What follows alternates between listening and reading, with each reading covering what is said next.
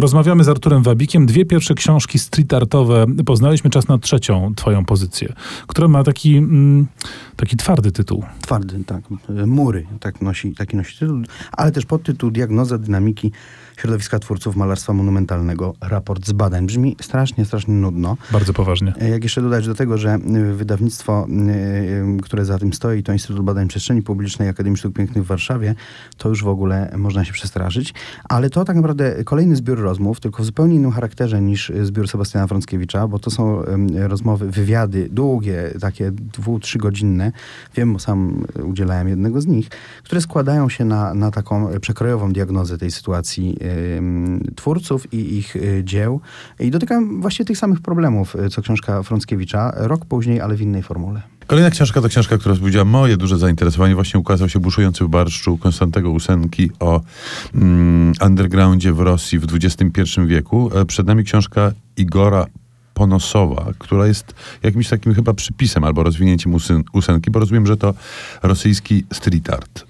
Y, Świetna książka Igora Ponasowa, którą przeczytałem tuż przed premierą, e, a później miałem przyjemność prowadzić spotkania autorskie w Krakowie e, z tym twórcą. Książka w języku angielskim można ją oczywiście dostać w Polsce w kilku miejscach, w tym w Krakowie w Fundacji Nośna.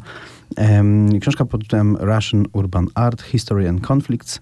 Bardzo znamienny tytuł, bo to nie tylko zestawienie chronologiczne wydarzeń w, sztukie, w sztuce w przestrzeni publicznej w Rosji od 1918 do 2018 roku, ale także historia pewnych napięć w tej przestrzeni, a tychże napięć jest przecież wiele, bo mm, rosyjska ulica jest polem e, przecinających się wpływów e, komercji, rządu i oddolnych e, dążeń mieszkańców. No tak, wszyscy znamy historię Arbatu, gdzie te e, graffiti poświęcone Wiktorowi Cojowi i tak dalej były i zostały zastąpione jakimiś oficjałkami i to umarło, ale zakładamy, że na przedmieściach rosyjskich miast street art ma się jeszcze dobrze.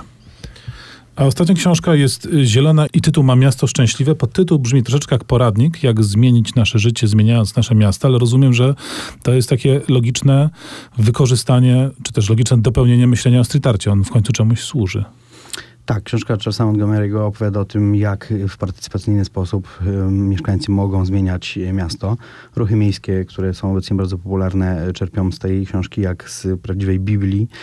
Niewiele tu o samym street arcie, niewiele tu o sztuce w przestrzeni publicznej, ale to sztuka zbliża się do aktywizmu społecznego, a nie odwrotnie.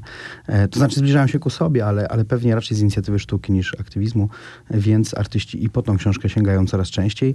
E, I to dobrze, bo mm, z poprzednich książek, które omawialiśmy, wynika, że ciągle istnieje bardzo dużo problemów wokół na przykład konsultacji społecznych i tego, e, czy pozostawiać wybór na temat em, gestów artystycznych w przestrzeni publicznej artyście, czy jednak konsultować je z mieszkańcami. Czy mówiąc krótko, mamy co czytać i wynika też z tego, że chodząc po mieście i patrząc na to miasto, y, możemy sporo poważnych pytań o sztukę i społeczeństwo zadać. Naszym gościem był Artur Wabik, ale usłyszymy się z nim jeszcze za chwilę, bo zaraz przejdziemy do komiksu.